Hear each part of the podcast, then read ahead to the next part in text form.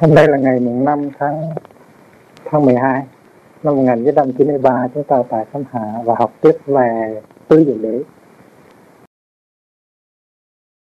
Bài pháp thoại về tứ diệu đế um, nó bao gồm bài pháp thoại về bát chánh đạo. Tại bát chánh đạo nó thuộc về phạm vi của đạo đế trong tứ diệu đế.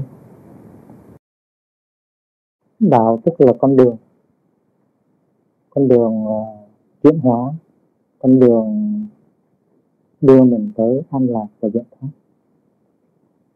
đó là sự thực thứ tư là ma ra ma ra là con đường.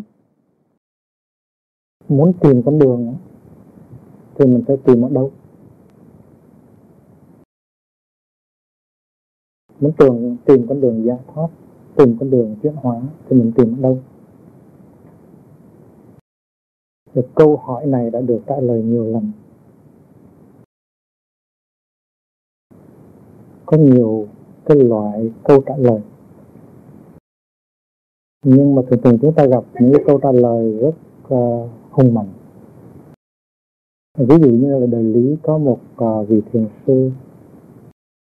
Khi mà thuyết pháp thì nói rằng là cái mục đích quan trọng nhất, cái cái điểm chú ý nhất của người xuất gia là phải vượt thoát sinh tử. Thì có một vị đệ tử mới hỏi à, bạch thầy, có thể tìm cái sự vượt thoát sinh tử ở đâu? Thì vị thiền sư trả lời là tìm ngay ở trong sinh tử. Tìm cái không sinh tử ngay ở trong sinh tử tại vì vậy cho nên đạo là con đường, là phương pháp đó. Nó không phải là cái gì tách rời ra khỏi cái cuộc sống hiện thực của chúng ta. Trong đó có những cái khổ đau mà chúng ta đã trải qua và đang trải qua. Đạo không phải là một cái gì trên trời nó rơi xuống đất, nó tới từ một cõi khác, mà đạo tức là con đường tìm ra ngay trong cái hoàn cảnh đau khổ của chúng ta. Nếu không có cái hoàn cảnh đau khổ của chúng ta thì không có đạo. Vì vậy cho nên đạo đế nó được làm bằng khổ đế. Điều này nó chỉ chứng minh thêm một lần nữa cái nguyên tắc duyên khởi và bất nhị của đạo buộc mà thôi. Nếu anh không nhìn vào cuộc đời thực tại với những đau khổ với những câu hỏi, với những vấn đề của nó, thì anh không có tìm ra được đạo vì vậy tìm đạo, tìm ngay trong khổ và trong tập. Cho nên khi mà chúng ta nói về đạo lý, nói về con đường, nói về bát chánh đạo, thì chúng ta phải nhớ rằng cái đạo nói tới đây những cái phương pháp hành trì đây nó có liên hệ mật thiết đến khổ đau thực tại có thật của chúng ta. Vì vậy cho nên trốn tránh không nói tới đau khổ. Không dám đối diện, trực diện với những khổ đau khổ, những vấn đề có thật của chúng ta. Không bao giờ chúng ta tìm ra được đạo ấy. trong giới tiếp hiện có một giới nói về cái chuyện cần thiết của cái sự tiếp xúc với đau khổ không có được trốn tránh đau khổ. Phải trực diện phải trực diện với đau khổ, phải tìm cách tiếp xúc với những đau khổ. Có những phương pháp có thể giúp mình tiếp xúc, đối diện với đau khổ, mà có thể làm lẽ ra ánh sáng của con đường giải thoát nếu không có tiếp xúc và trực diện với đau khổ, con đường giải thoát đó sẽ không có tìm được cũng như là hoa sen, nó không thể mọc ở trên đá nó phải mọc ở trên buông. Và đạo giải thoát nó được phát sinh từ cái vũ lầy của sự khổ đau. Cho nên trốn tránh khổ đau không phải là con đường chúng ta không những đạo đế nó có liên hệ với khổ đế một cách mật thiết như vậy nhưng mà nó cũng liên hệ tới tập đế và diệt đế như vậy. Buộc nói tới à, con đường giải thoát như là con đường của tám sự hành trì chân chánh gọi là bát chánh đạo.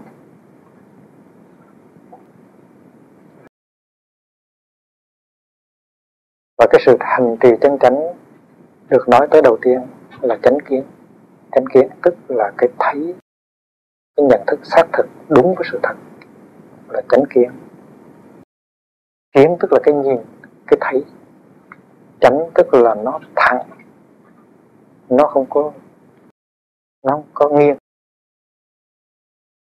Chữ chánh ở trong ngôn ngữ Việt Nam, trong ngôn ngữ Trung Hoa, nó có nghĩa là rất thẳng. Còn khi mình nghiêng một cái, gọi là tà. Samyak Dristi Dristi là cái thấy Samyak là chánh. Và cố nhiên trong cái văn mạch của của tứ diệu đế thì chánh kiến trước hết là có một cái nhìn rõ rệt về bốn sự thật. Bốn sự thật căn bản mà, mà chúng ta gọi là tứ đế phải hiểu phải nhìn, phải hiểu thế nào là khổ đế. Phải nhìn, phải hiểu thế nào là tập đế. Phải nhìn, phải hiểu thế nào là diệt đế. Tập đế, diệt đế và phải nhìn và phải hiểu thế nào là đạo đế. Cho nó đích thực, cho nó chính xác. Trước hết, phải có một cái nhìn khá chính xác đúng bốn sự thật thì gọi là chánh kiến. Nhưng mà chánh kiến nó có hai có hai giai đoạn, nó có hai mặt, một cái mặt hữu lậu và một mặt vô lậu. Có những cái thấy nó chứa đựng chân lý tương đối. Và có cái thấy nó phản ảnh được cái chân lý tuyệt đối. Có cái thấy có cái chánh kiến nó nằm về phương diện tục đế. Và có cái chánh kiến nó nằm về phương diện chân đế. Chúng ta đã biết rằng à, chân đế tức là sự thực tuyệt đối với là tục đế sự thực tương đối hai cái nó có dính liền với nhau cái này nó bao gồm gồm cái kia, hai cái không có trái chống với nhau. Đó là cái tinh thần mà chúng ta gọi là nhị đế dung thông. Nhị đế dung thông tam muội ẩn là một câu kinh trong nghi thức tụng niệm hàng ngày. Nhị đế dung thông. Nhị đế dung thông có nghĩa là tục đế, nó không có trái chống với chân đế. Và chân đế nó bao gồm tục đế ở trong đó. Dung ở đây á, là nó chứa nó chứa nhau. Trong tục đế nó có chân đế ở trong đó. và trong chân đế nó có chứa tục đế ở trong. Gọi là tương dung. Và cái này nó bao bọc cái kia inter embracing dung có nghĩa là nó có thể chứa đựng được, nó có thể bao trùm được. Còn thông nó có nghĩa là cái này đi vào cái kia. Interpenetration. Đó là hai cái sự thật đó. Nó như vậy.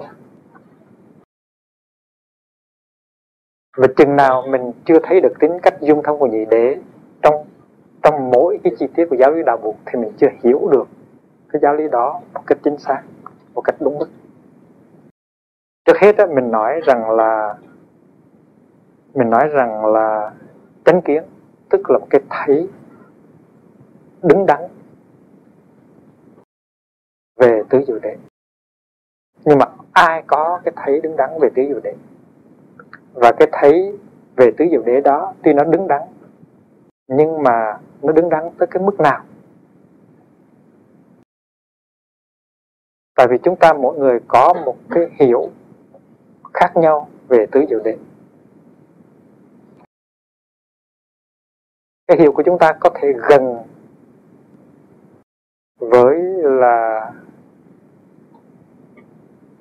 chân đế. Nhiều hay là ít là tùy cái sự tu tập, cái sự học hỏi của chúng ta. Thì trong cái quá trình trong cái sự tu tập học hỏi, chúng ta đi ngang còn quá trình gọi là văn tư tu. Văn tức là học hỏi, nghe nghe giảng, đọc sách, gọi là văn.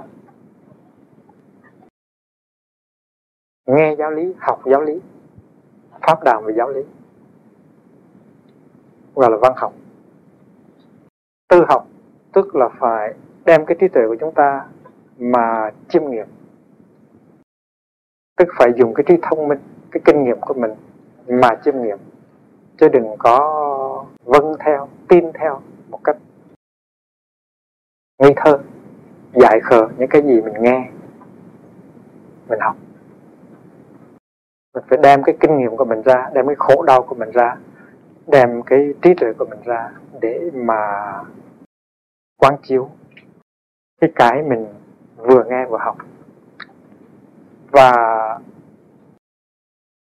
tức là đem ra thực tập. Mình thấy nó hợp lý rồi.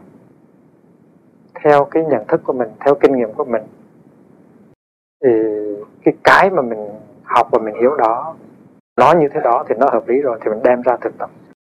Thì trong cái quá trình thực tập đó như thiền hành thiền tòa uh, ăn cơm im lặng làm việc nói năng thì mình có cơ hội xét lại cái văn và cái tư đó.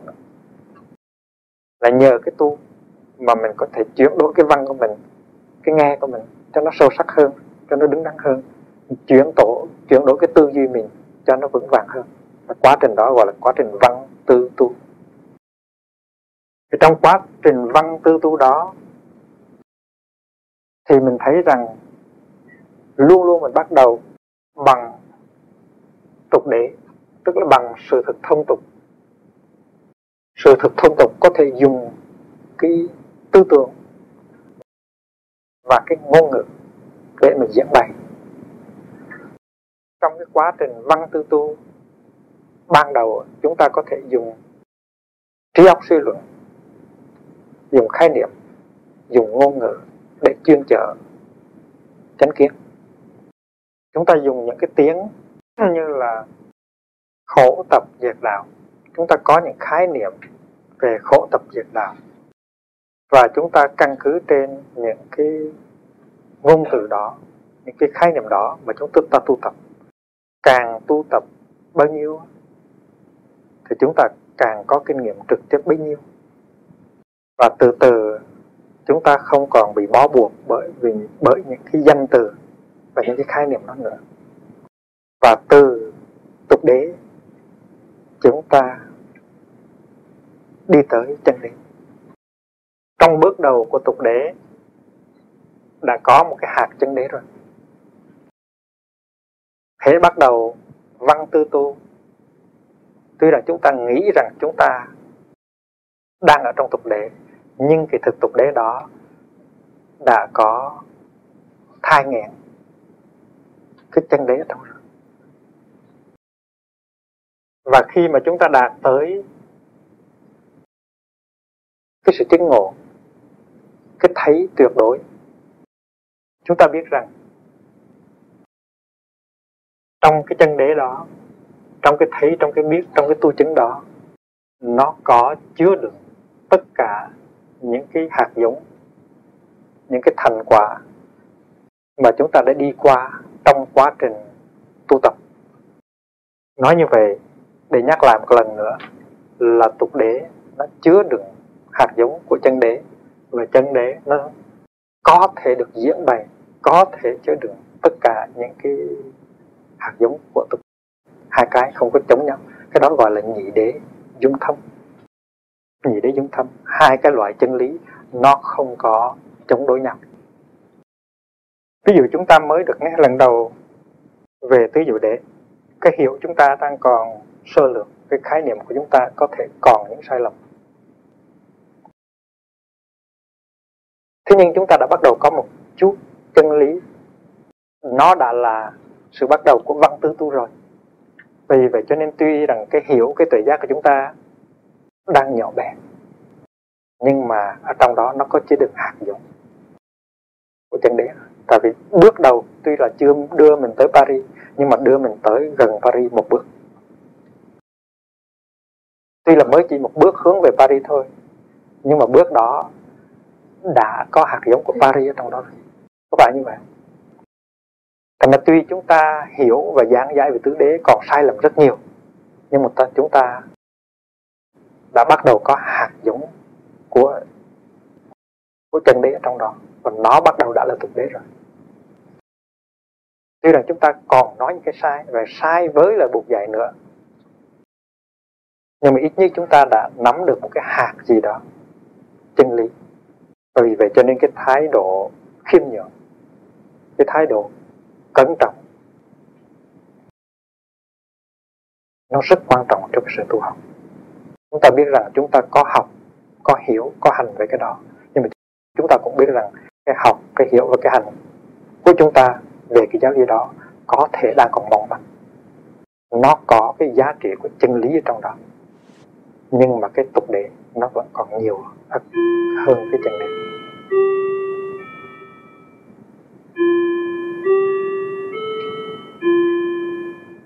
trong kinh đó, đứng về cái phương diện chánh kiến đó, thì thỉnh thoảng à, buộc và các thầy có nói tới thế nào là chánh kiến.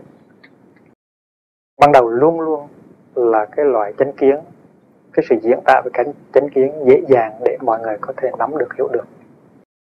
Ví dụ như nói là chánh kiến, tức là cái thấy trong đó có thiện, có ác, có nhân, có quả, có cha, có mẹ, có trên, có dưới.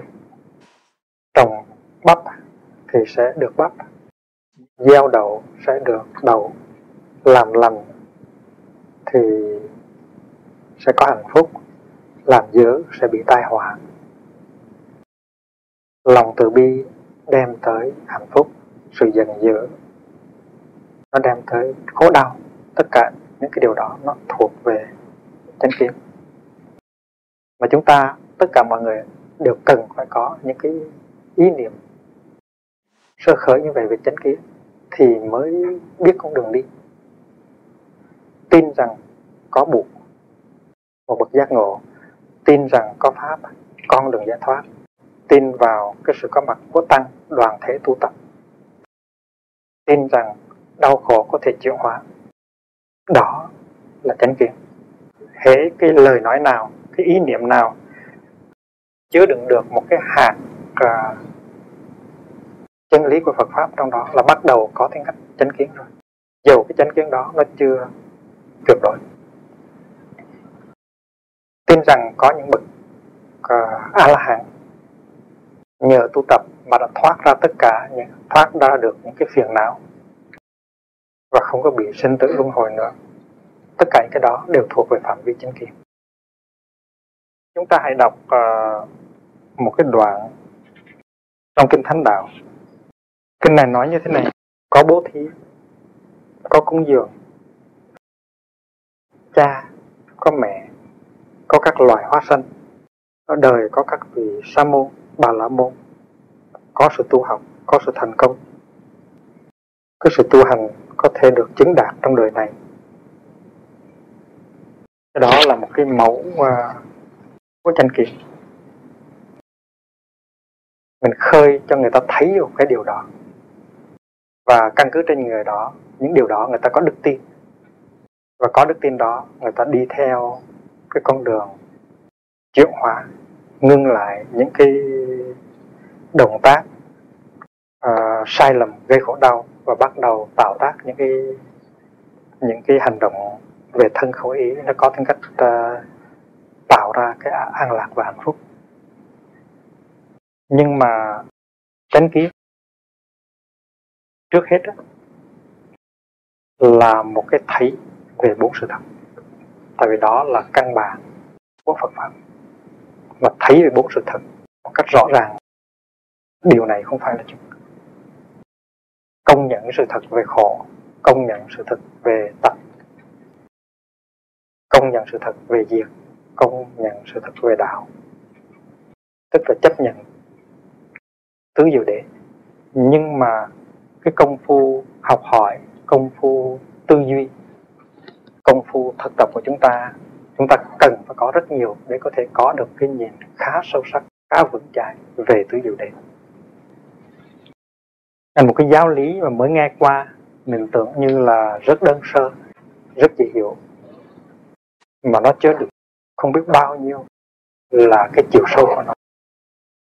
Bây giờ chúng ta thử chiêm nghiệm một chút về cái chánh kiến, tức là cái thấy về tứ diệu đế cái thấy về tứ diệu đế của chúng ta ngày xưa có thể rất là ngây thơ, có thể rất là sơ lược. Trước hết chúng ta thử nói về một cái nỗi khổ, một cái niềm đau mà chúng ta hiện đang có. Chúng ta biết rằng cái con đường mà chúng ta tìm, con đường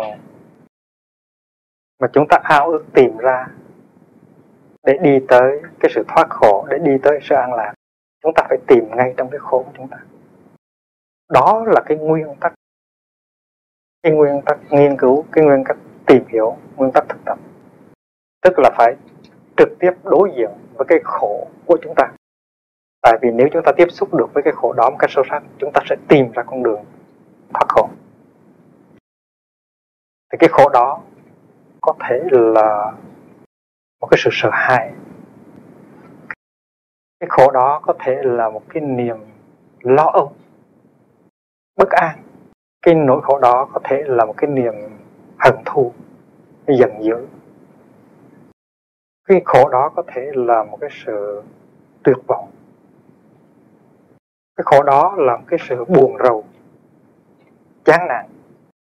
Thì theo cái phương pháp này là chúng ta có bổn phận phải trở về và tiếp xúc cho thật sâu sắc với cái khổ đó của chúng ta.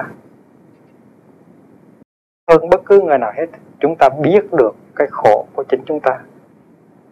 Và chúng ta có thể trở về để mà tiếp xúc với cái khổ đó, với tất cả sự can đảm của mình. Chúng ta phải nâng cái nỗi khổ đó lên và ôm nó vào trong hai vòng tay và trực tiếp nhận diện nó. Quán chiếu nhìn sâu vào lòng cái khổ của chúng ta. Cái điều này rất là quan trọng. Nếu anh không làm được chuyện đó, thì anh không có thể thấy được tập thấy được diệt và thấy được đạo. Khi mà chúng ta quán chiếu về cái khổ, thì chúng ta, trước hết chúng ta thấy rằng là có người đang khổ mà không biết là mình khổ tức là người đó không có dám nhìn thẳng vào cái khổ của mình. Người đó không dám sờ mó tiếp xúc với cái khổ của mình. Người đó luôn luôn tìm cách trốn chạy cái khổ của mình.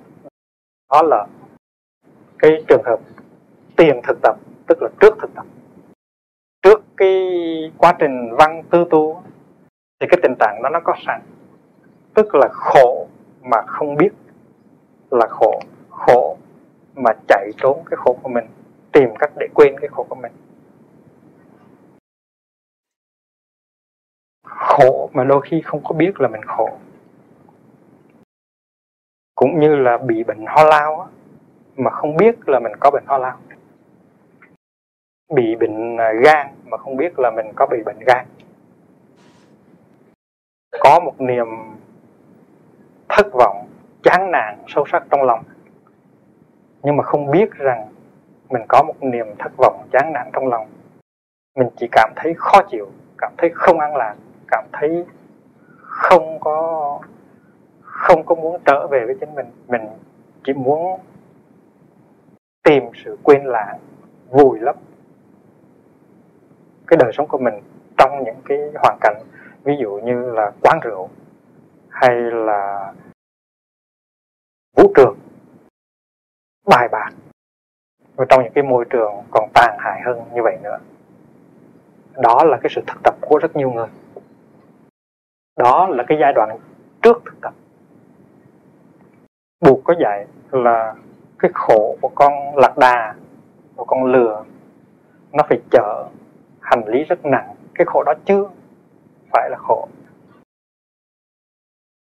Ngu si, không biết mình là khổ không biết hướng đi thoát khổ, cái khổ đó mới là cái khổ chân thực đó là tình trạng đầu tiên. Của người không tu của người không biết tu. Cái giai đoạn thứ hai là giai đoạn văn tư tu. Thì lúc đó là mình nhận diện cái khổ quán chiếu. Đó là giai đoạn thứ nhất. Giai đoạn thứ hai là nhận diện quán chiếu, gọi tên cái khổ của mình nó là bệnh lao thì phải nói nó là bệnh lao. Nó là cái depression thì gọi là nó là depression. Không có sợ hãi. Và lúc đó mình thấy được, bắt đầu dùng cái phương pháp văn tư tu thì thấy được bản chất của cái khổ. Thấy được tập. Thấy được diệt. Và thấy được đạo trong khổ. Tại vì hệ, hệ chúng ta có một cái nhìn sâu sắc á mình nhìn sâu vào cái lòng sự vật á. Khi mình nhìn vào cái khổ của chúng ta chúng ta thấy cái bản chất của nó cái hành tướng của nó. Cũng như là chúng ta ví dụ chúng ta có cái bệnh ho thì chúng ta phải nhìn sâu vào cái triệu chứng của bệnh ho và thấy cái hành tướng của cái ho của chúng ta như thế nào tại vì có nhiều loại ho. Và chúng ta phải biết cái bản chất của cái hành tướng, của cái ho của chúng ta. Và do đó chúng ta tìm thấy, tìm tới được những cái nguyên do sâu sắc của cái bệnh ho của chúng ta. Ho gà thì phải nói là ho gà. Ho lao phải nói là ho gà. Phải gọi đúng tên, phải thấy được cái bản chất của nó và khi mà gọi được tên nó đúng rồi, thấy được bản chất của nó rồi thì thấy tập. Thấy tập tức là thấy những cái gốc rễ gần xa, nguyên do của cái khổ đó. Chúng ta đã sống như thế nào? Chúng ta đã ăn như thế nào? Đã uống như thế nào? Đã thở như thế nào? Đã tiêu thụ như thế nào? Đã sống đời sống cá nhân và xã hội của chúng ta như thế nào? Chúng ta đã đối xử với người đó như thế nào? Với những người kia như thế nào. Và bây giờ đây, có cái khổ như thế này. Tức là nhận diện cái khổ đó, gọi tên nó, quán chiếu nó, và thấy được cái bản chất của cái khổ đó. Và khi mà thấy bản chất của khổ đó thì tất nhiên là thấy tập. Tập tức là là nguyên do của cái khổ. Những nguyên do xa gần trong quá khứ và trong hiện tại. Và cái đó chỉ có thể, chỉ có thể đạt được, cái thấy đó chỉ có thể đạt được bằng cái sự quán chiếu mà thôi. Mà chúng ta có những phương pháp để quán chiếu. Chúng ta cần sự im lặng, chúng ta cần có thời giờ, chúng ta cần thiền tọa, thiền hành. Chúng ta cần một người bạn tu để giúp đỡ, để hướng dẫn. Chúng ta cần thầy để mà quán chiếu thì một ông bác sĩ cũng làm như vậy. Có điều một ngày ông phải coi, phải tiếp tới hai chục người khách hay là năm chục người khách. Thành ông chỉ quán chiếu dùng ta được chừng 10 phút hay là 15 phút ông cho ra cái toa. Thấy khổ, thấy tập và đưa đạo ra trong vòng 15 phút. Nhiều khi ông bác sĩ quán chiếu sai lầm, đưa thuốc sai lầm có thể làm hại bệnh nhân rất nhiều thì chúng ta cũng vậy trong sự tu học, chúng ta làm công việc của bác sĩ cho chính bản thân ta. Chúng ta phải có thì giờ, đủ thì giờ quán chiếu. Chúng ta phải can đảm tiếp xúc với cái đau khổ của chúng ta. Chúng ta phải tìm ra cái nguyên nhân của cái khổ đau hàng ngày của chúng ta. Và chúng ta thấy tập.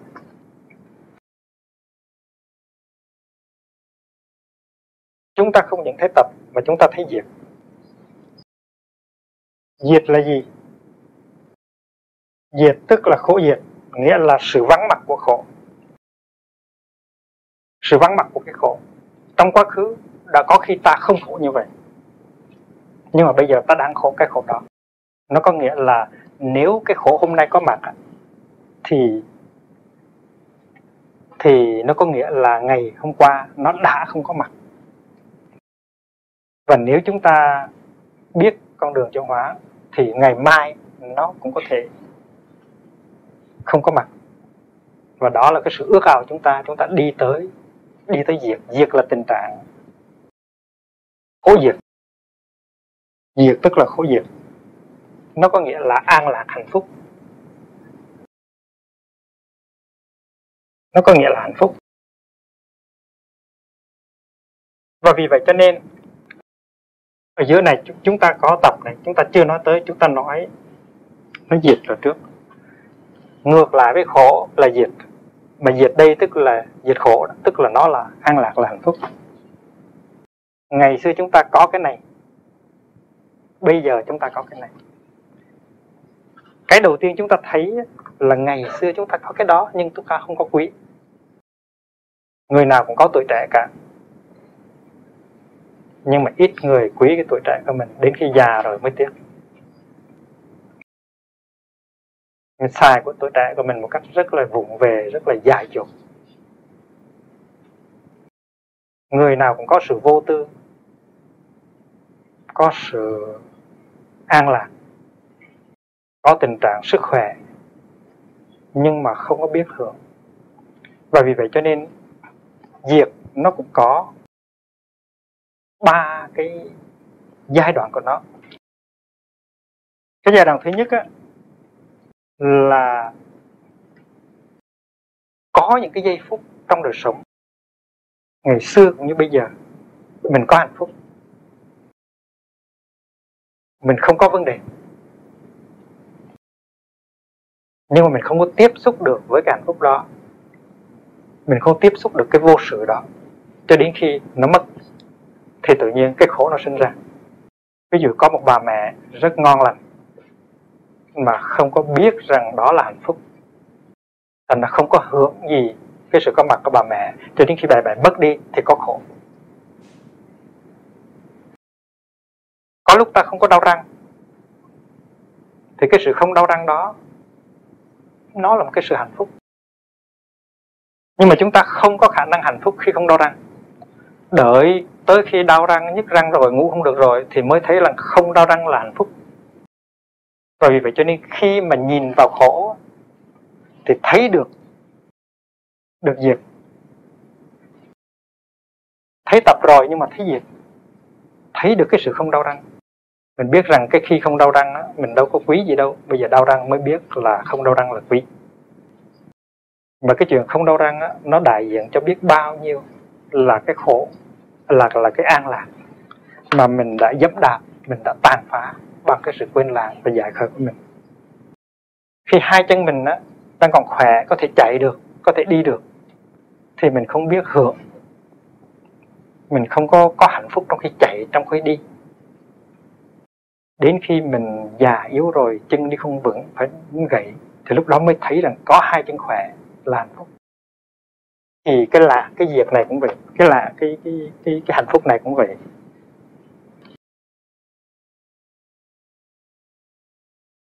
Nếu cái tình trạng đầu tiên,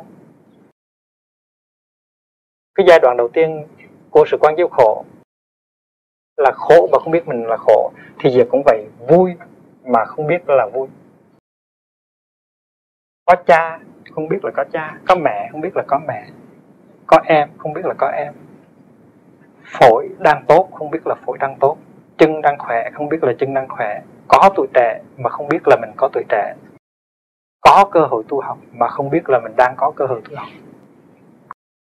Đó là cái sự dẫm đạp lên cái hạnh phúc nó đang có thật là tại vì không có khả năng tiếp xúc với cái hạnh phúc đó. Có hai con mắt mở ra có thể thấy trời xanh mây trắng, nhưng mà không biết rằng đó là hạnh phúc. Cho cái chuyện có hai con mắt mở ra thấy trời xanh là một cái chuyện không có gì là là lạ và vì vậy cho nên có hạnh phúc á, cũng như không có hạnh phúc. Và vì vậy cho nên khi mà khổ đau ra riết mà quán chiếu về cái khổ và tiếp xúc với khổ thì thấy được cái gì? Là ngày xưa mình đã có những cái hạnh phúc mà mình không có biết, thừa hưởng, mình không biết tiếp xúc, mình không biết nuôi dưỡng mình. Và bây giờ cái khổ nó đã nó đã chiếm cứ rồi. Nhưng mà đó là nói về một cái khổ. Trong hiện tại, tuy rằng mình có cái khổ này, nhưng mà mình có biết bao nhiêu cái lạc khác.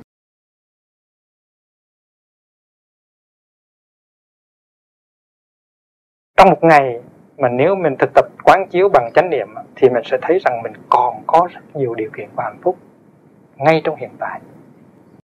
Nhưng mà tại vì không có tu tập, không có chánh niệm, mình dẫm đạp lên trên hạnh phúc mà đi vui mà không biết là vui, hạnh phúc mà không biết hạnh phúc. Sống rất là thờ ơ, rất là thất niệm. Cho những cái cái phép lạ màu nhiệm đó là những cái cái không đáng kể. Mở mắt ra mà thấy trời xanh mà không cho đó là một phép lạ màu nhiệm. Trái lại còn cho nó là cái gì rất là tầm thường dẫm đạp lên trên hạnh phúc của chính mình trong mỗi giây, mỗi phút. Đó là cái thái độ của người mê mờ. Và đến khi mà mình dẫm đạp, mình phá nát cái hạnh phúc của mình rồi thì cái khổ nó hiện hình lúc đó, mình tiếp là không còn có những cái cái đó nữa. Thành ra nhìn vào khổ, thấy gì ví dụ như mình có một cái niềm chán nản, một cái tâm trạng chán nản thì mình để cho cái tâm niệm chán nản đó tràn lấp của mình, tràn lấp mình. Và mình không có khả năng tiếp xúc được với bất cứ một cái màu nhiệm nào trong sự sống hiện tại hết. Và khi mà mình dẫm đạp lên trên cái hạnh phúc hiện tại của mình, thì cũng như là mình đã từng dẫm lên, giày xéo cái hạnh phúc trong quá khứ đó, thì mình để cho cái khổ đau nó tràn lấp. Nó tự thiết lập trong cuộc sống của mình. Rồi tại sao người ta đang thiền hành an lạc? Mình cũng đi thiền hành với người ta, mà người ta tự nuôi dưỡng bằng hơi thở, bằng bước chân và cảm thấy rất là sảng khoái, rất là hạnh phúc trong giờ hiện tại. Thì mình cũng đi thực hành với người ta, nhưng mà mình tự chung, mình trong cái sự đau khổ, giận hờn, buồn bực. Tại sao vậy? Mình đã tự cho phép mình. Đó là mình thấy được một cái trong tập. Có thể trong khi mình có cái khổ đó, mình quán chiếu cái khổ đó và thấy được cái việc á thì tự nhiên cái đạo, nó phát sinh liền lập tức. Có thể là mình tìm ra rằng cái khổ của mình mà đang chịu đựng đây á, nó có gốc rễ ở quên lãng. Quên lãng tức là không có chánh niệm, không có chánh niệm. Trong khi mình nhìn vào cái sổ khổ của mình mình thấy cái khổ của mình chẳng qua là một cái tri giác sai lầm, một cái vọng tưởng. Tại vì mình ganh tị, mình giận hờn. Cho nên mình khổ đau, mà cái ganh tị, giận hờn của mình, nó có thể căn cứ trên vọng tưởng. Người kia không muốn làm, không có có chủ ý làm mình khổ, nhưng mà mình cứ nghĩ rằng người đó có chủ ý làm cho mình khổ.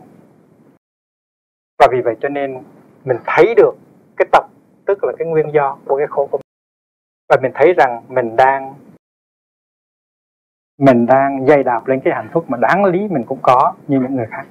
Thì tự nhiên bước được hai bước mà thấy được cái tập, tức nguyên do của mình thì mình thấy cái này không có đáng là cái khổ. Và cái khổ nó tan biến. Nó có thể trong hai giây hay là ba giây cái khổ đó tan biến và tự nhiên mình có nụ cười, mình có sự an lạc, giống như người khác. Và khổ tập diệt đạo nó có mặt đồng thời trong một giây phút. Con đường đó là con đường chánh niệm, đập tan kinh loạn. Con đường là con đường chánh kiến, đập tan vọng tưởng. Ban đầu mình tưởng cái khổ đó ghê gớm lắm. Ai về cái khổ đó nó chứa cái gì ở trong á? Trời ơi, cả một cái kho tàng quý báu như vậy. Mà mình đem mình phủ lên trên mặt một vài cái rác rến. Rồi vì cái rác rến đó mà mình liền hết tất cả cái kho tàng đó đi. Cái khổ của mình đôi khi nó chỉ như vậy thôi. Cái khổ của mình đôi khi nó là hạnh phúc ở trong á. Nhưng mà tại mình nhận lầm. Ví dụ như mình được uh, ở với nhau tại lần không.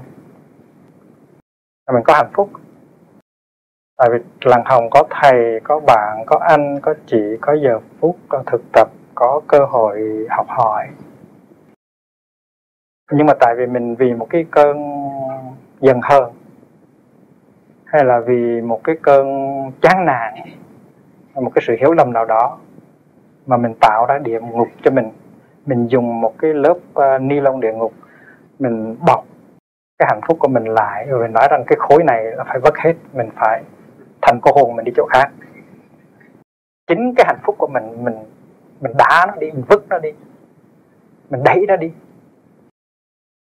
Thành ra cái mà mình gọi là khổ đó, chưa chắc đó là khổ. Có thể đó là cái khối an lạc của mình, cái khối hạnh phúc của mình, mà mình phủ lên một cái một cái tri giác sai lầm và một sự quên lãng. Cái cuộc đời của mình có thể là một cái niềm vui lớn được sống, được mở mắt được nhìn thấy trời xanh mây trắng, được thấy thầy, thấy bạn, thấy mẹ, thấy em, thấy anh. Đó là một cái niềm vui rất lớn. Nhưng mà tại vì mình có thể có một sự chán nản, sự buồn rầu, sự thất vọng nào đó. Rồi mình vì cái sự thất vọng, chán nản, buồn rầu đó, mình luyện đi hết tất cả cuộc đời của mình. Mình nói thôi từ từ thôi. Thì có biết bao nhiêu người thiếu niên họ dại dột như vậy? Trong một cái cơn giận dữ, trong một cơn đam mê, họ không thấy được sự thật. Họ không thấy được cái hạnh phúc lớn lao của đời họ. Và họ chấm dứt đời họ bằng thuốc độc, nhảy xuống sông, bắn một cái pháp vào tim. Ví dụ như vậy. Bởi vì vậy cho nên cái cái mình gọi là cái khổ, chưa chắc nó là khổ trong mở ra đi. Một cái trái mít thì mình thấy có gai đó, mình không thích. Nhưng mà nếu mà lột được cái cái vỏ mít ra, ở dưới có những trong có những cái muối mít rất thơm, rất ngon, rất ngọt. Thành ra cái nên mà mình gọi là khổ, chưa chắc là khổ. Cái này nó chứa đựng cái việc ở trong nó. Đôi khi nó chỉ cần có một cái tập nhỏ nhỏ cần phải chuyển hóa là mình khôi phục được cái việc này. Và cái phương pháp khôi phục đó là cái đạo này. Đôi khi nó rất là đơn giản mình nhìn về hướng này thì thấy nó như vậy. Nhưng mà mình xoay cái ống kiến nhìn ở phía kia thì thấy nó đẹp vô cùng. Quý vị đã từng quay video thì quý vị biết đó. có khi nó đen thui, nhưng mà mình nghiêng cái thì nó sáng ra, nó đẹp vô cùng. Nó tùy theo cái cái nhìn của mình. Thành ra một người bạn tu giỏi là một người bạn có thể giúp mình. Nhìn lại và thấy được những cái gì mình chưa thấy. Vì vậy cho nên nắm lấy cái khổ của mình, chào cái khổ của mình, nhận diện. Buồn ơi chào mi, giận ơi chào mi, chán nản ơi chào mi. Và quán chiếu trực tiếp vào cái niềm khổ của mình. Thì mình thấy ở trong đó có tập, có diệt và có đạo. Té ra mình tưởng là đạo này phải do thầy dạy. Ai về đạo nào phải học ở trong kinh, ai về mình nhìn vào trong cái đau khổ của mình mình cũng có thể thấy đạo được. Ta buộc là làm như vậy đó, ngài đâu có học kinh đó. suốt đời buộc đâu có bao giờ học kinh đâu. Không có học kinh pháp hoa, cũng học kinh lăng nghiêm, cũng học kinh a hàm. Chỉ có quán chiếu cái khổ đau của mình mà tìm ra được con đường mà thôi. Thành ra đừng có liền cái khổ đau của mình đi cái khổ đau của mình đó là cứu tinh của mình đó. Hãy trở về với nó. Hãy ôm lên nó, hãy cười với nó, hãy sống với nó, hãy tiếp xúc rất sâu sắc với nó, thì mình tìm ra cái niềm hạnh phúc của mình ở trong đó. Tìm ra cái nguyên do khiến cho mình không có hạnh phúc và tìm ra cái con đường chuyển hóa cái khổ đau thành cái hạnh phúc. Cái cái mình tưởng là cái mình chịu không nổi, mình sẽ chết với nó. Ai về nó trở thành ra một chất liệu rất bổ dưỡng, rất hạnh phúc của chính mình cho nên quán chiếu vào khổ thì thấy tập, thấy diệt và thấy đạo. Và mình thấy rằng hơn bao giờ hết, mình thấy cái giáo lý duyên sinh của Bụt rất là màu nhiệm. Một cái, nó chứa đựng tất cả các cái. Thì trong cái quá trình quán chiếu như vậy nhận diện quán chiếu gọi tên, thấy được bản chất của nó, thấy tập trong nó, thấy diệt, thấy đạo trong nó, thì tự nhiên khổ bớt khổ chịu hóa. Tập nó ngưng. Đạo hiện ra. Trong cái quá trình thực tập đó tại vì mình nhìn thấy tập thấy diệt thấy đạo trong khổ. Thấy tập thì cố nhiên là ngưng tập. Ví dụ như thấy mình à, vì uống rượu mà đau gan thì mình tự động mình ngưng uống rượu thấy phổi mình yếu ho là tại mình hút thuốc thì mình tự động ngưng hút thuốc. Cái đó là cái đạo lóe ra trong khi thấy tập và thấy diệt đạo càng ngày càng hiện rõ, tập càng ngày càng ngưng và cố nhiên cái chuyển hóa nó tiến tới. Đó là trong quá trình tu tập văn tư tu. Và khi mà mình đã tu tập sâu sắc rồi, đi tới cái mức chuyển hóa cao rồi, thì mình đâu thấy cái đó là cái khổ nữa đâu. Nó không phải là khổ nữa. Không sợ khổ. Cái ngày xưa mình sợ quá trời, bây giờ mình không có sợ nữa. Ví dụ như là cái chết, hay là cái bệnh, hay là cái già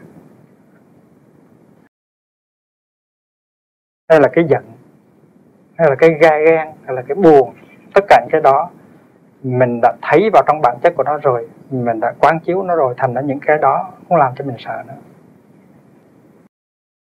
Càng quán chiếu thì thấy rằng cái cái gọi là cái sanh và cái diệt á, nó là cái ý niệm trong đầu của mình. Không có sanh cũng có diệt. Nó chỉ có sự biểu hiện và sự ấn tàng. Cho nên những cái mà thế gian gọi là khổ, buộc của bồ tát nói, cái đó khổ như một khổ. Nó thường thôi mà. Một cái lá, nó sanh ra, một cái lá, nó lớn lên, nó ve vẩy trên cành, rồi cuối cùng cái lá nó rụng xuống. Chuyện đó rất là thường. Cái chuyện mình sinh ra, biểu hiện ra, mình lớn lên, rồi mình già đi, rồi mình tịch chuyện rất là thường như là chuyện lá, chiếc lá. Mà chết không có nghĩa là hết chết là để bắt đầu trở lại. Thì nhìn sanh, lão, bệnh tử với con mắt rất bình thản. Vì vậy cho nên khổ không sợ khổ. Tại vì khổ không còn là khổ. Mà lại còn là vui nữa chứ. Mình ở trong đó mình tưởng là khổ lắm. Nhưng mà khi mình chuyển rồi thì ở trong đó trở thành là niềm vui. Khổ không còn là khổ. Không khổ. Không có khổ không có khổ, tức là tức là một lời tuyên bố ở trong tâm kinh vô khổ tập diệt đạo. Và đây là mình đi tới cái chân đế rồi. Mình đi tới cái vô lậu rồi. Mình đi tới cái chân lý tuyệt đối. Và đứng về phương diện tuyệt đối, đứng về liễu nghĩa kinh, vô khổ tập diệt đạo trước thì công nhận cái sự có mặt của cái khổ nhưng mà thực tập tới cái mức chín rồi đó thì thấy cái đó không phải là cái khổ nữa và vì vậy cho nên các bộ vị bồ tát dạo chơi trong biển sinh tử để cứu người. Là tại vì họ không cái cái mà mình gọi là biến khổ đó là cái môi trường hành đạo của họ. Họ không có bị những cái đợt sóng à, lên xuống còn mất sanh tử vô nhập nữa. Cái ranh giới giữa khổ giữa khổ và diệt á, tức là khổ và vui đó, nó mất mất đi. Lúc đó thì phiền não tức là bồ đề. Chính cái khổ đó bằng cái chất liệu của nó mình tạo ra được cái an lạc, cái hạnh phúc. Bằng những cái đất buồn bằng những cái phân mình tạo ra được bông hoa. Phiền não tức bồ đề là một cái ngôn ngữ nó nói về cái sự siêu việt khổ và vui. Siêu việt khổ vui. Hoa, rác, tương tức. Chúng ta lại biết rằng cái khổ mà chúng ta thấy là ngược với cái vui á. Sau cái thời gian tu tập quán chiếu sâu sắc rồi á khổ vui tương tức. Và khi mà vượt thoát cái sự đắm chìm trong cái vui ngược lại với cái khổ sau khi vượt thoát cái sự chạy khổ thì chúng ta đạt tới cái vui viết hoa. Cái vui này là cái vui của chân đế cái vui này là vui đi vui, vui của niết bàn chúng ta không bị đắm vào cái vui kia, mà chúng ta cũng không có sợ hãi cái khổ nào tại bây giờ chúng ta có cái vui lớn.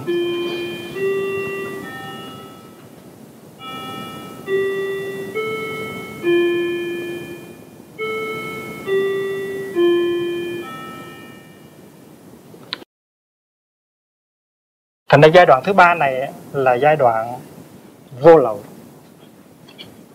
cái giai đoạn này hữu lậu nhưng mà đã có bắt đầu chứa đựng những hạt giống của vô lậu. Và vì vậy cho nên khi mà chúng ta thấy ngôn ngữ chúng ta nghe ngôn ngữ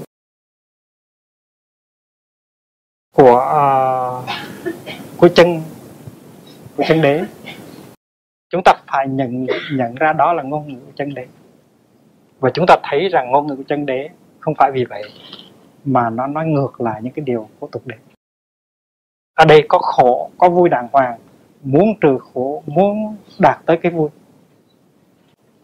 Nó có cái cái đối đại nó có cái cái cái cái sự khác biệt rõ ràng nó có sự phân biệt rạch ròi là tôi đang khổ và tôi muốn trở về cái vui tôi muốn diệt khổ. Ban đầu nó như vậy nhưng mà càng quán chiếu càng thấy rõ ràng cái khổ nó làm với cái vui. Cái vui nếu mà không có biết thì nó sẽ trở thành cái khổ. Và quán chiếu như vậy thì từ từ cái khổ nó bớt, cái vui nó thật là vui thật. Và rốt cuộc là chúng ta đạt được một cái vui, nó siêu việt cả cái khổ vui thông tục. Sanh diệt diệt dĩ, tịch diệt vi lạc. Đó là một cái cái cái cái cấu bài kệ nó nó nó nó nó làm ví dụ, nó chứng minh cho cái này. Đứng về phương diện khổ đế, sự thực thứ nhất chúng ta nói rằng trước hết khổ là cái thường nhật mình sống, nhưng mình không có dám nhận, không dám tiếp xúc, mình chỉ trốn chạy thôi. Mà cái thái độ đó của mình đối với cái khổ, nó sẽ làm cho mình khổ thêm. Vì vậy cho nên mình mới bắt đầu sự tu học. Bắt đầu sự tu học tức là phải nắm lấy cái khổ của mình, trở về cái khổ của mình để nhận diện, quán chiếu, gọi tên thấy được cái bản chất của nó, thấy tập, thấy diệt thấy đạo trong nó, rồi cái khổ đó sẽ chuyển hóa. Và những cái tập mà mình sống trong hàng ngày, những nguyên do nó đưa tới cái khổ đó trong hàng ngày, nó sẽ được chấm dứt. Và cái con đường chuyển hóa nó càng ngày càng hiện rõ và nếu mình làm cho tinh chuyên thì một mai này mình sẽ đạt tới cái sự siêu việt cả khổ vui. Mình đạt tới cái niềm vui gọi là niềm vui lớn. Niềm vui lớn là niềm vui vượt thoát những cái niềm vui nhỏ. Tại vì những, những niềm vui nhỏ có thể là nguyên do của cái khổ. Nhất là khi mà không có chánh niệm. Nhưng là vui không có thật. Vậy vậy cho nên khổ đế nhìn vào nó thì thấy ba đế khác. Bây giờ chúng ta đi sang tập Ủa nhưng đi sang tập sẽ, sẽ thấy khổ rõ hơn nữa. Học một cái tức là học tất cả những cái khác. Tập tức là nguyên do gần xa cái cách sống. Cách xử lý cuộc đời như thế nào mà gây ra cái khổ. Cố nhiên có cái giai đoạn trước thực tập. Tức là hàng ngày tự gây khổ mà không biết. Cứ để khổ đau tràn lấp làm cho đen tối cuộc đời tức là mỗi ngày mình đều tưới dầu vào cho cho cái đám cháy. Mình không có biết cách ngưng cái chuyện tưới dầu vào vào lửa. Hàng ngày bởi những cái ý tưởng, những cái lời nói, và những cái hành động mà mình nuôi dưỡng cái khổ của mình mình không biết. Thì bây giờ đây bước vào cái giai đoạn tu học á thì mình phải nhận diện. Nhận diện tập. À tại vì mình hay suy nghĩ về cái đó như cách đó. À tại vì mình hay nói những câu như vậy. À tại vì mình hay nghe những cái lời như vậy. À tại vì mình hay làm những cái, có những thứ kiểu như vậy. Cho nên cái khổ của mình nó nó càng ngày nó càng lớn nhận diện, quán chiếu, tu tập và thấy được thấy được bản chất của cái khổ, thấy được diệt và đạo trong tập. Mình dần nhận diện được những cái điều mình nói, mình làm, những điều đã làm, đã nói, thường gây đổ vỡ hàng ngày. Đó là mình nhận diện được nó. Thì thấy rõ ràng cái kết quả của những hành động, những cái lời nói, những tư tưởng đó. Và mình biết rằng cái hạnh phúc nó có thể, có thiệt. Nếu mình ngưng lại cái chuyện suy nghĩ, hành động và nói năng theo kiểu đó. Và cố nhiên là có phương pháp để cho mình làm như vậy. Buộc dạy rất nhiều phương pháp. Thầy dạy nhiều phương pháp. Có nhiều phương pháp mình có thể học được trong những bộ pháp đàn. Thì vì vậy cho nên khi mình nhìn sâu vào tập á, thì mình thấy khổ này thấy bản chất của khổ thấy bản chất của diệt thấy diệt có thể đạt tới được. Nó dễ ơ cả à. và đạo là nó có sẵn mà mình không có xài không có tu. Tu theo kiểu gọi là vô tu, vô chứng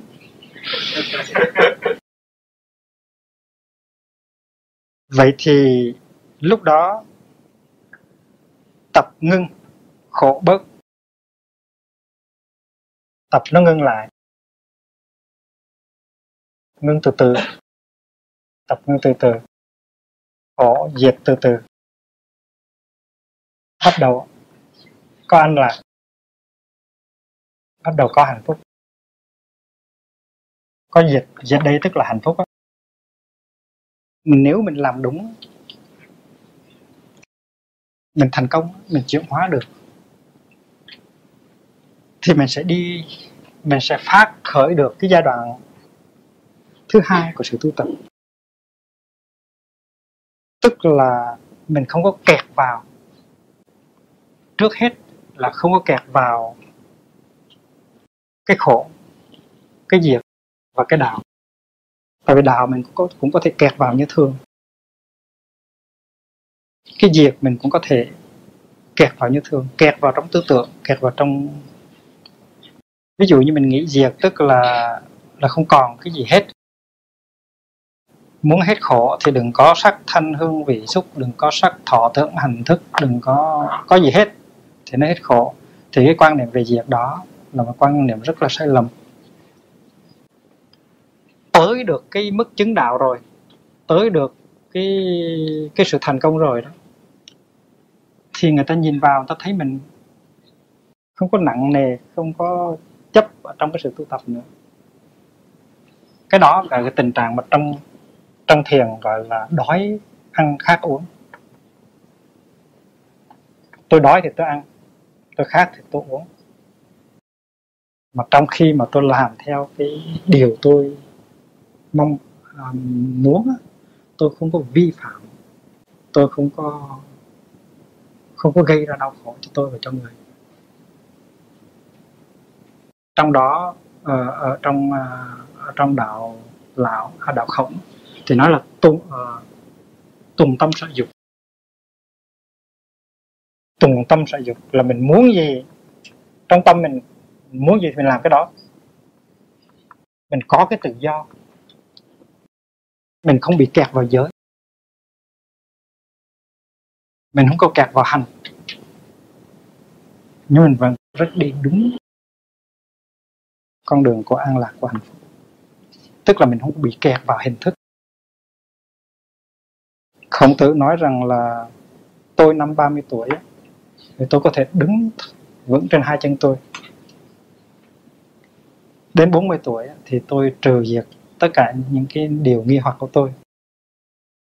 Đến 50 tuổi, tôi biết được cái cái sự vận hành của trời đất. Và tới năm 60 tuổi, thì tôi muốn làm gì tôi làm, mà không có trái lại với đạo lý. Là tùng tâm sở dục bất du cụ. Thấy rằng mình không cần phải về tịnh độ nữa. Tại vì mình thánh thới an lạc ở đây đây là gọi là tịnh độ là đây tình đó là đây. Đây là quê hương quê hương này này. Theo cái ngôn ngữ của mười bức tranh chân trâu thì là thống tay vào chợ.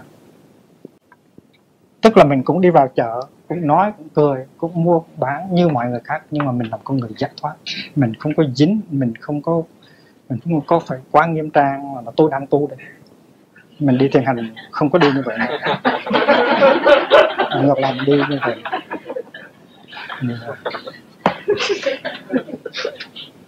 Cái đó có khi gọi là vô hành. Và trong kinh bác đại nhân giác gọi là ngã ngã pháp hành vô hành hùng ngã pháp hành vô hành hành. Tu vô tu tu. Muốn làm cái gì cũng được hết. Thì cứ làm. Nhưng mà trong khi đó, thì tập không có được gây nữa. Thì tập không có bao giờ được gây mà nếu mình bắt trước đó, có thể nguy lắm mình chưa đạt tới cái trình độ đó mà mình bắt trước thì nguy lắm. Như là hòa thượng nhất định uh, chùa Từ Hiếu đó. Cái ngày mà ngài uh, tâu xin vua để được uh, từ từ chức làm uh, tăng can giáo thọ trụ trì đó thì ngài mới về lập một cái am ở trên núi dân xuân. Rồi ngài mời bà mẹ về ngài lập cái am gọi là am an dưỡng ở trên núi để được dịp uh, sống với bà mẹ bà mẹ già. Và ngài ở với hai chú hai vị đệ tử thôi. Các quan ở trong triều đình tới thăm cúng dường đòi xin cất một cái chùa cho đàng hoàng ngài nói thôi thôi tôi đã có chùa nhiều rồi bây giờ mục đích của tôi đây tâu xin đức hoàng đế để được về đây là để thoát chùa không có lý bây giờ làm chùa nữa thì được sống những cái ngày rất là an lạc với hai người đệ tử và bà mẹ. Thì có bữa đó bà mẹ bệnh gần tịch, thì bà mẹ nói là, con, mẹ sao muốn ăn cháo cá quá thì ngài mới đi xuống chợ với người và ngài xin một con cá đem về nấu cháo cho mẹ ăn. Và ngài rất là thản nhiên, ngài cầm con cá trong tay, ngài đi từ dưới chợ đi lên đi lên núi mà không có sợ hãi. Đối với những người khác họ họ họ nói rằng là tại sao thầy tu mà phải làm như vậy mà làm như vậy? Nhưng mà ngài ngài làm cái gì cũng được hết nhưng mà không có trái chống với cái tuệ giác cái từ bi uh, của đạo buộc tức là không còn hình thức nữa. Thành ra đứng về phương diện khổ, chúng ta có cái mặt gọi là hữu lậu và vô lậu. Đứng về phương diện tập, chúng ta cũng có cái mặt hữu lậu và vô lậu, có cái chân lý tương đối và cái chân lý tuyệt đối của mình trong thiền học gọi là đói ăn, khát uống. Nhưng mà mình chỉ có thể làm như vậy khi mà mình đã đạt tới cái sự tự do rồi. Bây giờ tới diệt. Diệt tức là hạnh phúc đó. Diệt này là diệt khổ. Nhắc đi nhắc lại không à nó cũng có cái phần bắt đầu là hạnh phúc mà mình không biết hạnh phúc. An lành mà không biết. Có an lành mà không có biết là mình có an lành. Thảnh thơi mà không biết. Tức là rất là quý. Tức là khi mà khổ đau, chưa trấn ngự thì mình có tình trạng gì? Nhưng mà mình đâu có quý mình mình xử lý cái hạnh phúc của mình, những cái điều kiện hạnh phúc của mình một cách rất là rất là dại dột. Và chính mình phá tan cái hạnh phúc của mình. Và đó là một nguyên do có thể gọi là tập. Nó gây ra gây ra hạnh phúc. Đó là thiếu chánh niệm không có gì hết. Thiếu chánh niệm, thiếu một người thầy, thiếu một người bạn, thiếu một người cha, người anh, người chị chỉ cho mình rằng em đang có hạnh phúc con đang có hạnh phúc. Nhưng mà mình không có hiểu mình không có nghe. Người đó có thể nói từ cái kinh nghiệm khổ đau từ cái sự chuyển hóa nói với bằng tất cả trái tim và khối óc của người đó. Nhưng mà mình không tiếp nhận được. Mình chỉ nghe những cái câu đó những cái lời đó, đó nhưng mà mình không có khả năng có hạnh phúc. Hạnh phúc thì có đó những điều kiện hạnh phúc thì có ở trong mình và xung quanh mình, nhưng mình không có khả năng có hạnh phúc. Thì cái này gọi là không có khả năng có hạnh phúc. Đó là giai đoạn chưa tu. Thì bây giờ đây bắt đầu tu, tức là quán chiếu, nhận diện. Thì chúng ta có những cái bài tập ở trong trong pháp đó là, tôi đang thở vào và tôi biết là tôi có hai mắt tôi đang thở ra và tôi mỉm cười với hai mắt của tôi. Đó là một trong những cái bài tập để cho mình tiếp xúc được với cái hạnh phúc đang có của mình mà mình đang dẫm đạp. Cho đến cái sức khỏe của mình, cái lá gan của mình, cái trái tim của mình, cái niềm vui của mình, nó có nhiều lắm, nhiều hạnh phúc lắm. Nhưng mà chính mình là người đã thừa tự từ cha, từ mẹ, từ ông, từ bà, tổ tiên, trời đất. Nhưng mà mình không có biết sử dụng cái kho tàng của hạnh phúc đó, cho nên mình là người tôi cùng tự. Và trong khi quán chiếu như vậy thì mình thấy được thấy được cái gì? Thấy được khổ trong diệt cái diệt là cái hạnh phúc như vậy đó, là cái may mắn như vậy đó, là cái màu nhiệm như vậy đó mà tại vì mình dày đạp lên nó, mình không thèm để ý tới nó, cho nên có khổ. Vì vậy cho nên mình thấy rõ ràng là quán chiếu cái hạnh phúc thì mình thấy cái khổ đau trong đó. bất cứ nó là cái điều kiện nào của hạnh phúc. Mà nếu mình không có biết giữ gìn, không có biết phát triển, không biết nuôi dưỡng, thì nó trở thành khổ đau. Vì vậy cho nên mình thấy được khổ. Mình thấy được tập tập là cái cách sống của mình hàng ngày đó. Cái cách sống của hàng hàng ngày của mình nó tiêu diệt cái hạnh phúc và nó tạo ra khổ đau. Và khi mà mình thấy được hai cái đó mình thấy được đạo. Có gì đâu bây giờ thầy dạy chánh niệm thì mình sống tỉnh thức. Tỉnh thức trong từng giây phút mình biết quý giá từng giây phút của sự, sự sống. À, buộc dậy an trú trong hiện tại. Hiện tại lạc trú đó cái con đường nó rõ ràng như vậy đó. Chỉ có một cái là mình không có thực tập thôi. Mình nghe 10 lần, nghe 20 lần, nghe 100 lần, nghe 1 ngàn lần, nhưng mà mình không có thực tập. Mình thấy hay lắm, lời buộc nói hay lắm. Cần đem ra rao giảng cho thế gian nghe, nhưng mình không có làm. Và vì vậy cho nên khi mà quán chiếu như vậy thì mình thấy rằng chính mình phá vỡ cái hạnh phúc của mình. Những cái cái mà mình tưởng là khổ ai dè nó là hạnh phúc. Và như vậy thì mình quyết chí thực tập gọi là hà thú công phu. Công phu á, ở tây phương họ nghe hai chữ công phu họ cứ tưởng là muốn nọ thôi. Công phu là daily practice tức là chuyện thiền hành mỗi ngày chuyện uh, mỉm cười thở mỗi ngày chuyện tụng kinh mỗi ngày chuyện à, nhìn nhau và bằng con mắt thương và hiểu. Đó là công phu. Hạ thủ tức là dùng ngay hai cái cánh tay của mình đi xuống để làm nó, chứ không có nói không. Get down to the real practice. Là hạ thủ công phu, chứ không phải là lý thuyết. Đi thiền hành phải đi cho đàng hoàng. Nấu cơm phải nấu cho đàng hoàng. Quét nhà phải quét cho đàng hoàng. Nấu cơm các nhà như thế nào mà mình có hạnh phúc ngay trong khi nấu cơm? Làm việc chung với đại chúng có thể là một niềm vui lớn nếu mình biết cách. Tại vì có những người mình không muốn gặp ngày hôm nay, mình muốn thấy mặt ngày hôm nay, nhưng ngày mai mình sẽ biết rằng người đó rất là quý giá cho mình. Trong đó có thầy mình, có có bạn mình. Và khi mà buồn bực thì mình nói là, tôi không muốn thấy mặt anh nữa tôi không muốn thấy mặt gì nữa. Nhưng kỳ thực có thể cái người mình không muốn thấy mặt đó, nó có nó có trong cái bản chất của niềm vui của mình. Có thể cho mình rất nhiều niềm vui. Trong khi quý vị rửa nồi, nấu cơm, hay là nhắc ghế, dọn bàn, hay là tưới nước cho cây hay là rửa chén thì quý vị phải hỏi mình đang làm cái gì đây? Mình đang làm cái gì? What I am doing? Thì câu trả lời là à, mình đang rửa chén mình đang rửa chén nhưng mà đâu phải là chỉ rửa chén một lần rồi hết rửa chén đâu ngày nào cũng phải rửa. Hết không có lý mà ngày nào cũng phải quét nhà ngày nào cũng phải rửa chén. Rửa bao giờ cho xong quét bao giờ cho xong thành ra cái chuyện rửa chén và các nhà, nó đâu phải là quan trọng. Nó không có đưa tới đâu hết.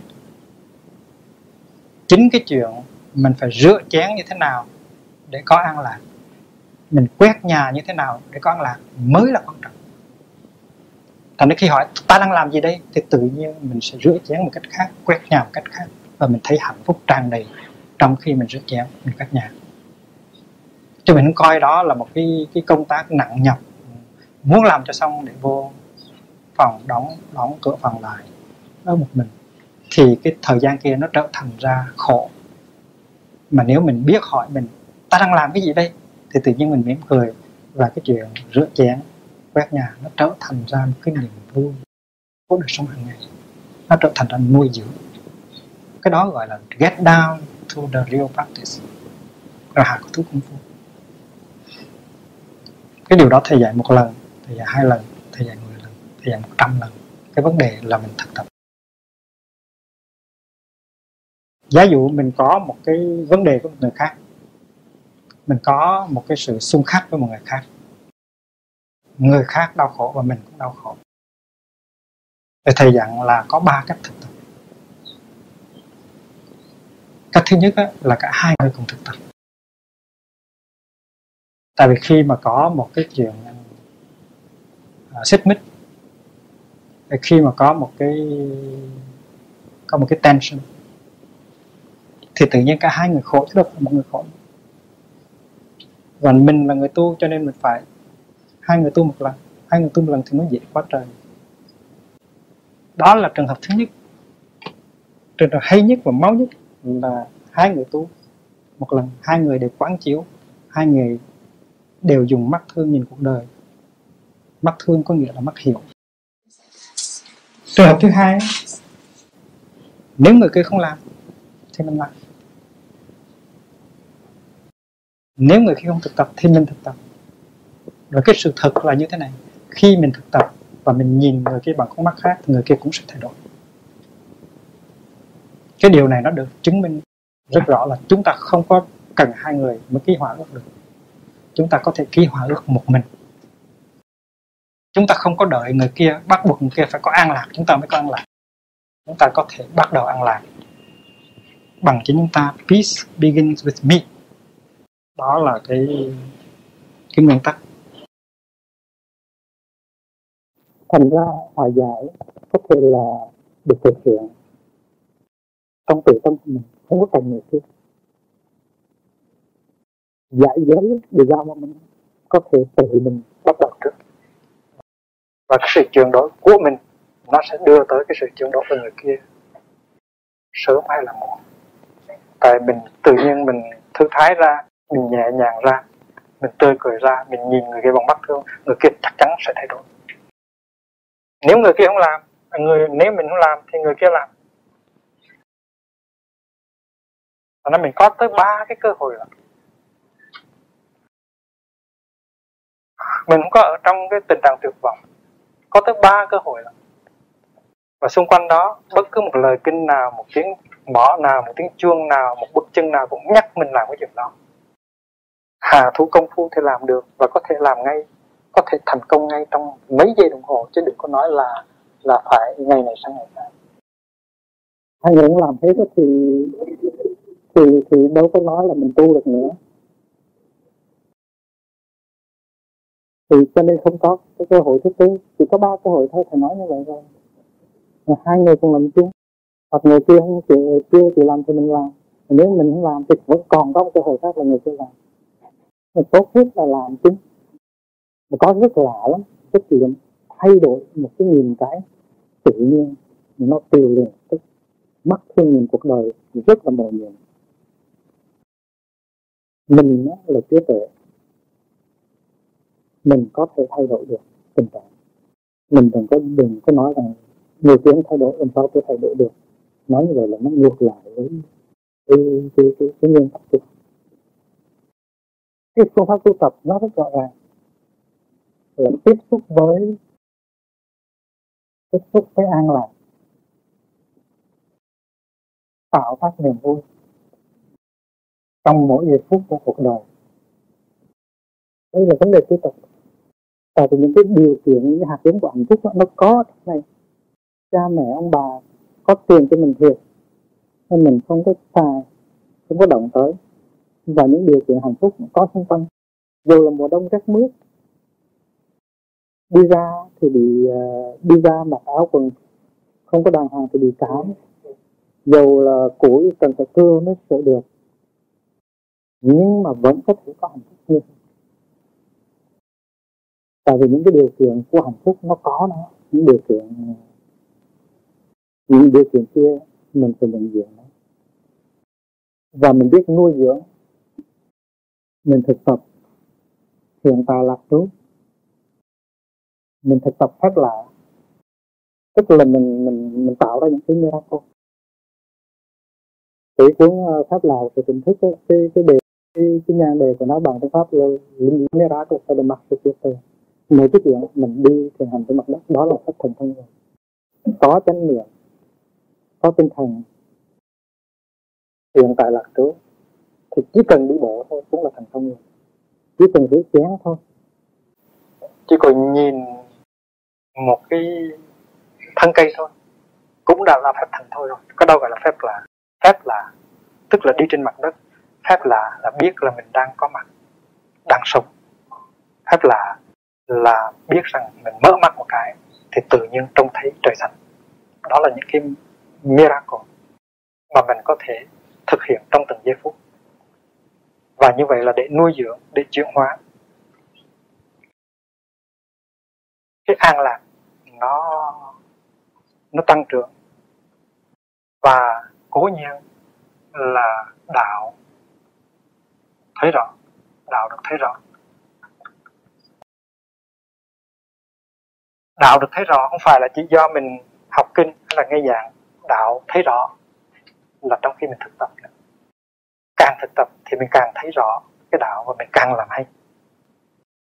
Theo cái công phu tu tập này rồi, thì ban đầu những cái giờ phút, những cái cái niềm vui gọi là hời hợt, niềm vui giả tạo, nó sẽ được chuyển hóa thành ra những niềm vui có thật và sâu sắc. Ban đầu mình thấy diệt là cái sự, là vô sự, là cái sự vô sự, là chuyện không có mặt có khổ đau. Nó chưa đau răng, nó chưa nhức đầu, nó chưa giận. Nhưng mà có thể ở trong đó nó chứa đựng tất cả những hạt giống của cái sự nhức đầu, đau gan, đau tim, giận hờn, tuyệt vọng ở trong đó. Rất là nguy hiểm. Cho nên cái niềm vui của mình, thường cho là niềm vui, có thể là một niềm vui hời hợt, mà bản chất của nó là khổ đau. Mà càng thực tập á thì càng làm cho niềm vui đó nó có thật nó rắn chắc. Nó không phải là những cái hạt lúa lét có người cười cười nói nói nhưng mà bên trong rầu thúi ruột. Những cái hột lúa mà nó lép ở bên trong. Vì vậy cho nên càng thực tập á, thì mình càng cho cái an lạc của mình có cái bản chất có cái nội dung. Và tuy rằng mình biết rằng cái gì cũng vô thường cái gì cũng thay đổi nhưng mà mình không có sợ hãi tại vì mình đã biết cách thấy là vô thường, thì mình nương theo vô thường mình làm. Hết niềm vui này mình làm niềm vui, hết niềm vui kia mình làm niềm vui nữa mình đâu có sợ nữa, tại mình đã biết cách làm ra niềm vui. Nên khi nào hoa thành rác thì mình biết rác thành hoa. Và thực tập như vậy thì mình sẽ đi tới cái giai đoạn thứ ba. Là cái niềm vui của mình đó nó đạt tới cái mức độ vững chãi. Không phải là những cái niềm vui mong manh. Bắt đầu là những cái người niềm vui mong manh nó có sự sợ hãi ở trong, sợ hãi vô thường, sợ hãi thay đổi, sợ hãi sự phản trắc. Nhưng mà càng thực tập thì mình đem theo chất liệu của vững chãi và chất liệu của tự do vào trong niềm vui của mình. Và cái cái niềm vui mà làm bằng chất liệu vững chãi và tự do là cái niềm vui vững vàng tự do tức là thảnh thơi đó. Có khi mình gọi là thảnh thơi. Thảnh thơi là không có vướng bận. Và vững chãi và thảnh thơi là hai thuộc tính của niết bàn. Không phải là tới giai đoạn này mình mới có vững chãi và thảnh thơi. Cái quá trình tu tập này nó đem, càng ngày càng đem tới tính chất vững chãi và thảnh thơi cho đến khi mình đạt tới cái niềm vui lớn, cái sự vững chãi và thảnh thơi của niết bàn, cái vui, nó siêu việt cái khổ vui thông tục. Thì việc ở đây, nó có tên là niết bàn. Chứ không phải là chỉ là vắng mặt của một cái niềm đau khổ. Ban đầu á, thì nó có sự, nó có nghĩa là một cái niềm vui và sự vắng mặt của đau khổ. Nhưng mà nếu mình càng thực tập, thì diệt ở đây trở thành ra niết bàn. Niroda ở đây thành nirvana ban đầu nó chỉ là niroda thôi, nhưng mà niroda nó cùng một bản chất với là nirvana sự vắng mặt tạm thời của khổ đau, nó sẽ đưa tới sự vắng mặt vĩnh viễn của khổ đau nếu mình thực tập. Tục đế nó sẽ đưa tới chân đế. Vô ưu không có lo sợ nữa. Nó là chân như, có khi mình gọi nó là pháp giới tánh, hay là pháp thân dharmakaya và nói về cái niềm vui này, nói về cái niềm vui lớn này, thì nói không có được nữa là tại vì nó đã đi về cái mặt chân đấy rồi. Thành à, dầu mình có đạt tới, mình đã đạt tới cái niềm vui, mình biết nó là cái gì rồi nhưng mà nói ra không được. Không có diễn tả bằng ngôn ngữ và ý niệm được. Và cái niềm vui lớn này các vị buộc và bồ tát thực chứng được. Họ có thể gật đầu,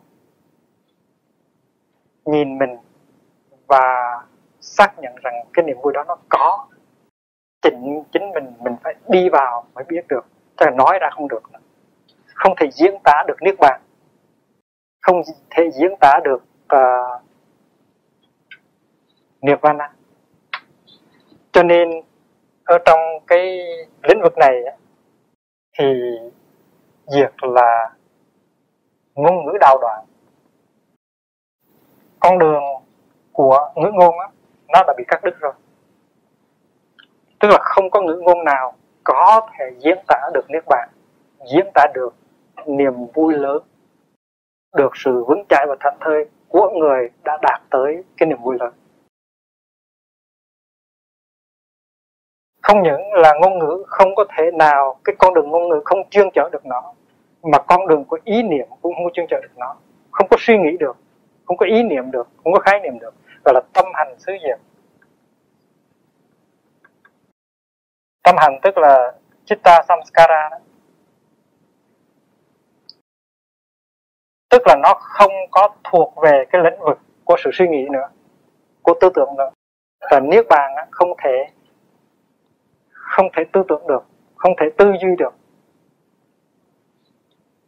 Không thể so sánh không có thể nào tưởng. Tượng niết bàn chỉ có thể tự thân tác chứng. Chứng tức là chứng nghiệm. Ví dụ như là mình uống một uh, ly trà hộp trà có một người bạn từ phương xa mới đem về nói rất là quý. Uống xong rồi, người kia hỏi, sao trà đó hương vị thế nào? Nói không được. Không thể nói được. Tư tưởng không có diễn tả được nó, mà ngôn ngữ cũng không có diễn tả được nó. Chỉ có cách là anh thử, anh muốn thử thôi. Cái đó gọi là tự thân tác chứng. You try it yourself. Là tự thân tác chứng chứng là chứng nghiệp vậy thì đứng về phương diện cái sự thực thứ ba chúng ta cũng có hai phần. Phần thứ nhất á, là phần hữu lậu. Phần thứ hai là phần vô lậu. Hữu lậu á, thì còn có cái có cái risk có cái nguy là phải đi vòng trở lại. Đôi khi nó xa xuống setback. Nhưng mà vô lậu rồi thì không có setback nữa. Hữu lậu tức là asrava, vô lậu anasvara. Chữ lậu này nó có nghĩa là lọt lọt xuống, rỉ ra. Ví dụ như là một cái bình á, nó nứt một cái đường, rồi nước trà nó rỉ ra và là lậu.